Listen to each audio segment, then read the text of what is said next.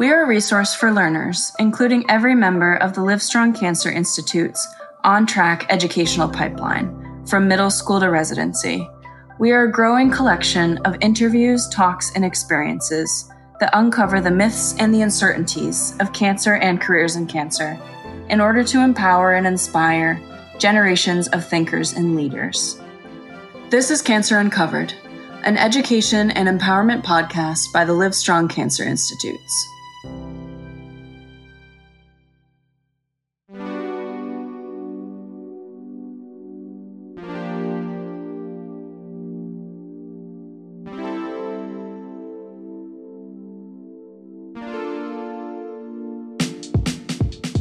How do we authentically and effectively express what is important to us in our conversations and interactions?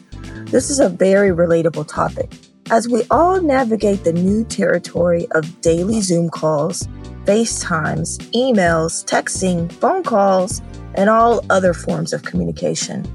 I'm Ginger Okoro with the Livestrong Cancer Institutes an emerging cancer center at the University of Texas at Austin's Dell Medical School. Thank you for listening to this month's mini episode. These episodes are created to provide professional development resources to our listening learners. Today's episode dives into communicating confidently. Patty Prado discusses what is needed for impactful interactions and how developing a similar communication style can be a form of empathy. Patty has over 15 years of working at the University of Texas at Austin, where she is currently the Assistant Director of Leadership Development and Coaching. Hi, I'm Patty Prado, and I'm excited to speak with you today about communicating confidently. We're all coming to this topic with a range of experiences, expectations, and yes, mistakes.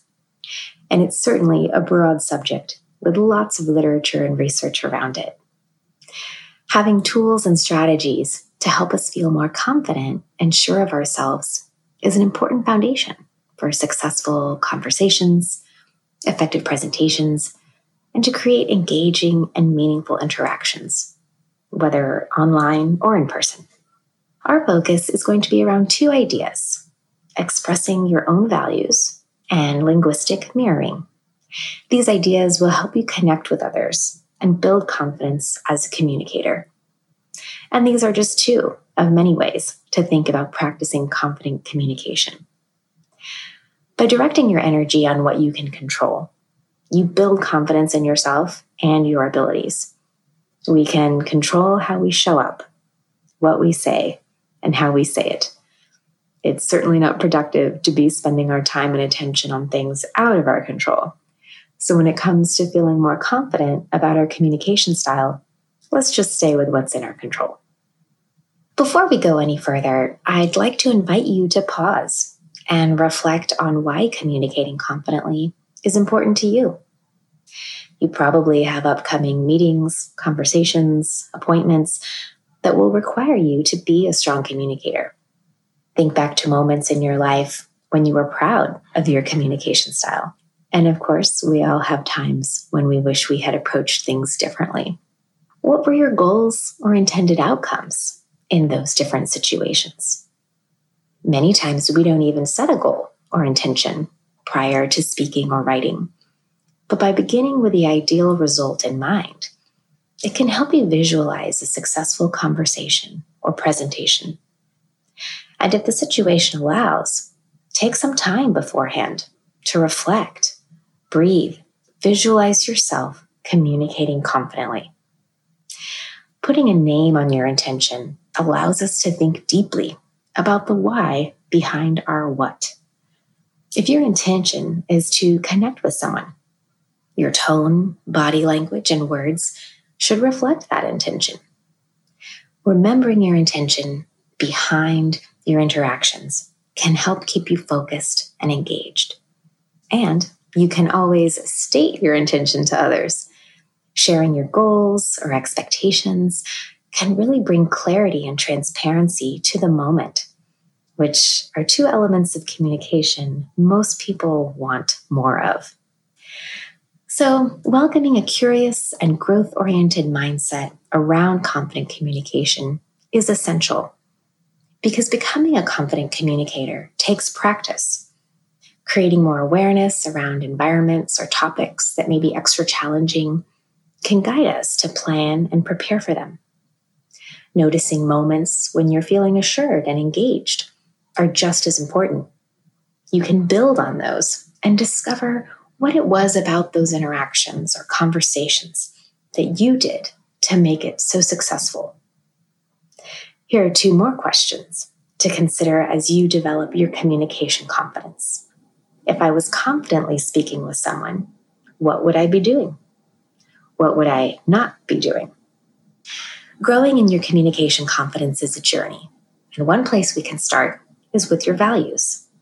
When was the last time you stopped to think about what your core values are?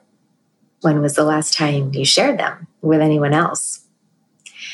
Here at the Dell Medical School, we are guided by our organization's core values of realize, better, caring together. While these words might seem simple, they're actually quite complex, and there's a lot of layers to their definition. We're motivated to live these values, not just say them in name only. Additionally, each student, resident, staff, and faculty member are invited to think of their fifth value. What is one quality, strength, or gift that we care about, that we practice, or that we aspire to? We're even encouraged to write this personal value down on a sticker that we can attach to our Dell Med ID card. The goal is to embrace what's important to us and, more importantly, express it to others creating a space for conversation, storytelling, and connection. To communicate confidently, we must remember what's important to us and be ready to share that part of who we are. If you're having trouble thinking about your own values or how you might even express them to others in a conversation, try taking the VIA Character Strengths Survey. It's a free online assessment from the VIA Institute on Character and you can find it at viacharacter.org. You'll receive a report ranking your character strengths in order. One of my top three is gratitude. And that makes a lot of sense for me because part of my confident communication practice includes sending thank you notes and consciously reaching out to acknowledge and appreciate others.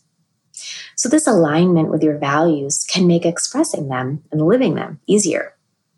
And it reminds me of the Mahatma Gandhi quote Happiness is when what you think, what you say, and what you do are in harmony.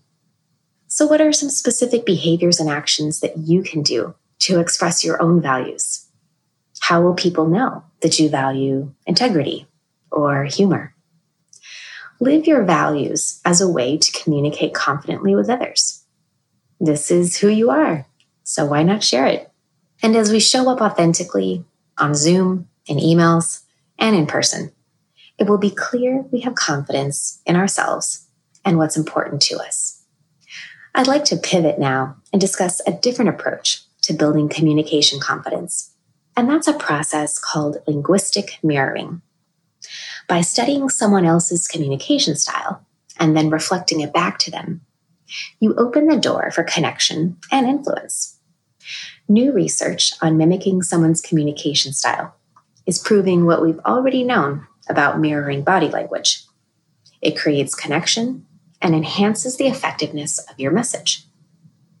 Researchers Maxim Sytch of the University of Michigan and Yang Kim of Hong Kong University of Science and Technology note that paying attention to how someone processes information, as well as how they deliver a message, can give you insight on how to communicate with them in a way that lands well and is understood better. A challenge we all face when communicating with others is the uncertainty that perhaps they didn't really understand us, or maybe they didn't get our point. By matching someone else's communication style, you can feel more confident that your message comes across clear and resonates with them. So, how does this work in our daily interactions? Well, linguistic mirroring takes attention and awareness of others' communication style. Are they more formal, or casual? Do they ask a lot of analytical questions? Or are they focused more on an emotional response? Get curious and notice how others speak, write, and present. Observing their style and tendencies, common words and language that they use. And we have lots of opportunities to bring awareness in this area. We have emails, texts, we hear others speak in meetings. Maybe you have hallway conversations or even private or public chats in Zoom. Then, after you've made those observations and created that awareness, try it out. Attempt to match someone's communication style with them when you're speaking with them or sending them an email. You might need to speed up or slow down. You might need to use some language you don't normally use. Um, so, choosing your words carefully and uh, accepting that it may feel a little weird at first. You want to be careful not to go overboard so it appears artificial or not like you. But you might be surprised to see what a small shift can do. And when you imagine someone practicing linguistic mirroring on you, it will probably feel like a welcomed conversation and it will feel easier to connect and understand each other.